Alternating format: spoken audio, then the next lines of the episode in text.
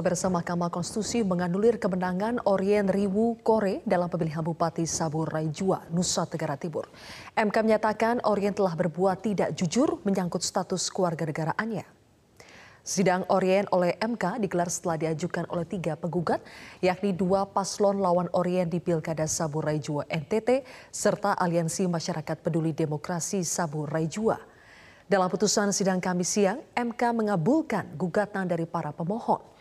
MK juga membatalkan kemenangan Orien, mendiskualifikasi Orien dan pasangannya Tobias Uli dari Pilkada Saburai Jua.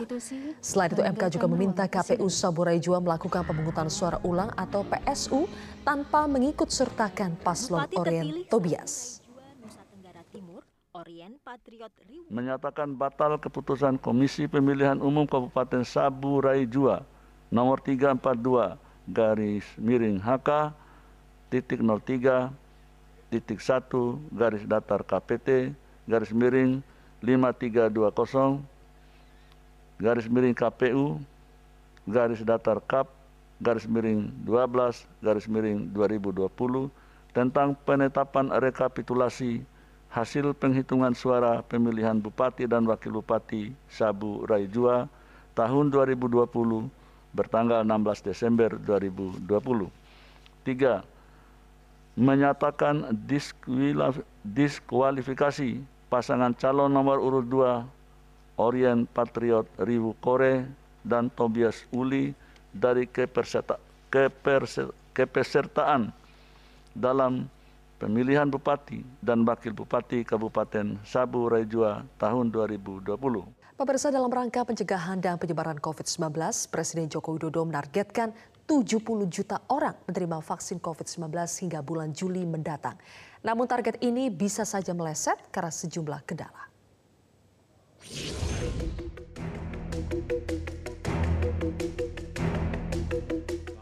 Presiden Joko Widodo menargetkan 70 juta orang telah disuntik vaksin COVID-19 hingga Juli 2021.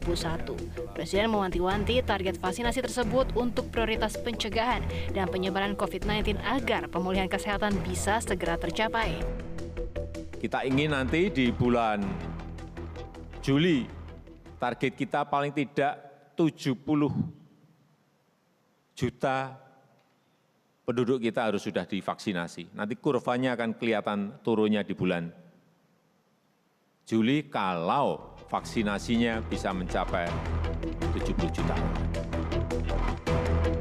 Namun saat ini ketersediaan vaksin untuk Indonesia agak terhambat karena adanya embargo di sejumlah negara. Hal ini diungkap Menteri Kesehatan Budi Gunadi Sadikin. Waktu itu saya bilang karena saya nggak tahu apa yang akan terjadi kalau salah satu tiba-tiba ada masalah. Kita masih punya tiga yang lain bayangkan kalau kita sebagai negara hanya punya dua sumber atau even satu sumber dan sumber itu bermasalah program vaksinasi kita akan berhenti dan itu terjadi teman-teman kita tahu AstraZeneca sekarang tidak bisa keluar dari India karena India kasusnya sangat tinggi sehingga mereka merasa semua vaksin yang diproduksi harus dipakai dulu rakyat mereka. Pemerintah Indonesia menargetkan lebih dari 181 juta orang menerima vaksin COVID-19 di tahun 2021. Namun hingga pertengahan April, Kementerian Kesehatan mencatat baru sekitar 10,2 juta orang menerima dosis pertama dan baru separuhnya sudah menerima suntikan dosis 2 vaksin COVID-19. Jika Presiden Joko Widodo menargetkan 70 juta orang telah disuntik vaksin COVID-19 hingga Juli 2021, maka harus dilakukan penyuntikan terhadap 60 juta orang penerima dosis pertama atau 65 juta orang untuk menerima dua dosis vaksin dalam kurun waktu kurang dari 4 bulan atau butuh 500 ribu hingga 600 ribu suntikan per harinya. Sementara saat ini vaksinasi terkendala stok yang terbatas karena adanya embargo di sejumlah negara. Hal ini berakibat pengiriman dan jatah vaksin untuk Indonesia berkurang dari target. Selain soal vaksinasi, Presiden juga mengingatkan kepada daerah untuk memantau pemberlakuan pembatasan kegiatan masyarakat atau PPKM Mikro, tidak melakukan lockdown kota atau kabupaten, sosialisasi protokol kesehatan, dan mengontrol ketersediaan obat. Tim Liputan Metro TV. Pemirsa di tengah embargo dan keterbatasan stok vaksin, mampukah pemerintah memenuhi target Presiden untuk mencapai 70 juta orang divaksin COVID-19 hingga Juli nanti? Kita sudah terhubung dengan juru bicara vaksinasi Kementerian Kesehatan, ada Ibu Siti Nadia Tarmizi dan epidemiolog dari Universitas Griffith Australia, Diki Budiman. Selamat malam Ibu Nadia, Pak Diki. Selamat malam, malam Oke, saya akan ke Bu Nadia dulu. Bu Nadia, apakah target 70 juta orang sudah divaksin hingga bulan Juli nanti realistis Bu untuk dicapai? Karena kalau sampai 14 April saja baru 10,4 juta, 47 juta orang yang mendapatkan suntikan pertama dan baru 5,56 juta yang mendapatkan dua kali suntikan. Apakah target 70 juta itu realistis untuk dicapai pada bulan Juli nanti?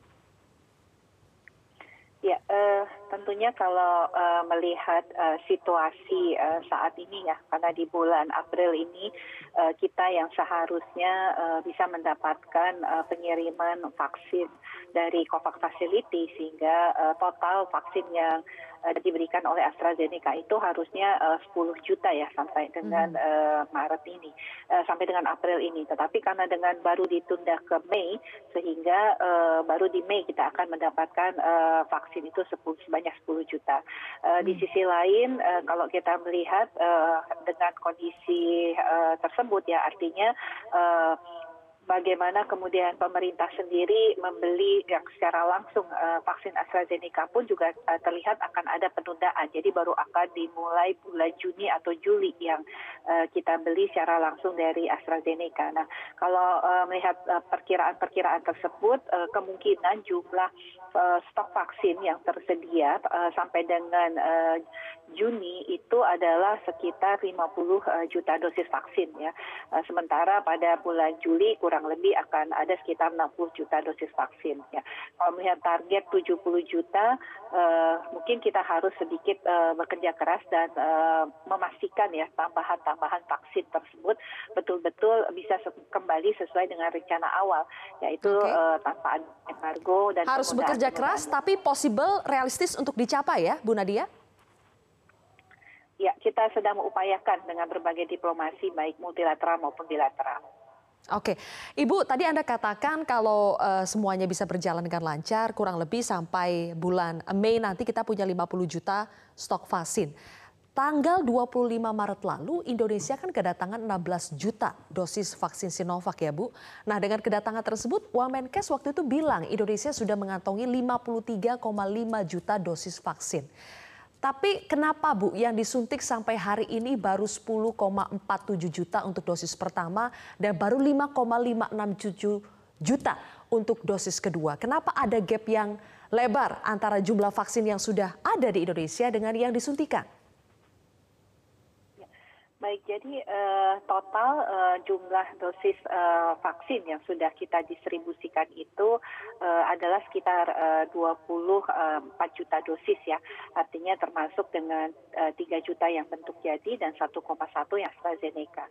Jadi total saat ini sebenarnya 20 uh, juta dosis itu sudah uh, beredar. Kalau melihat angka sekarang uh, memang uh, jumlah penyuntikan dosis pertama dengan dosis kedua itu uh, eh, 16 juta dosis. Artinya kalau 16 juta dosis ditambah uh, dengan uh, sisa pemakaian ya karena juga pasti ada sisa pemakaian kurang lebih itu adalah 10 persen ya.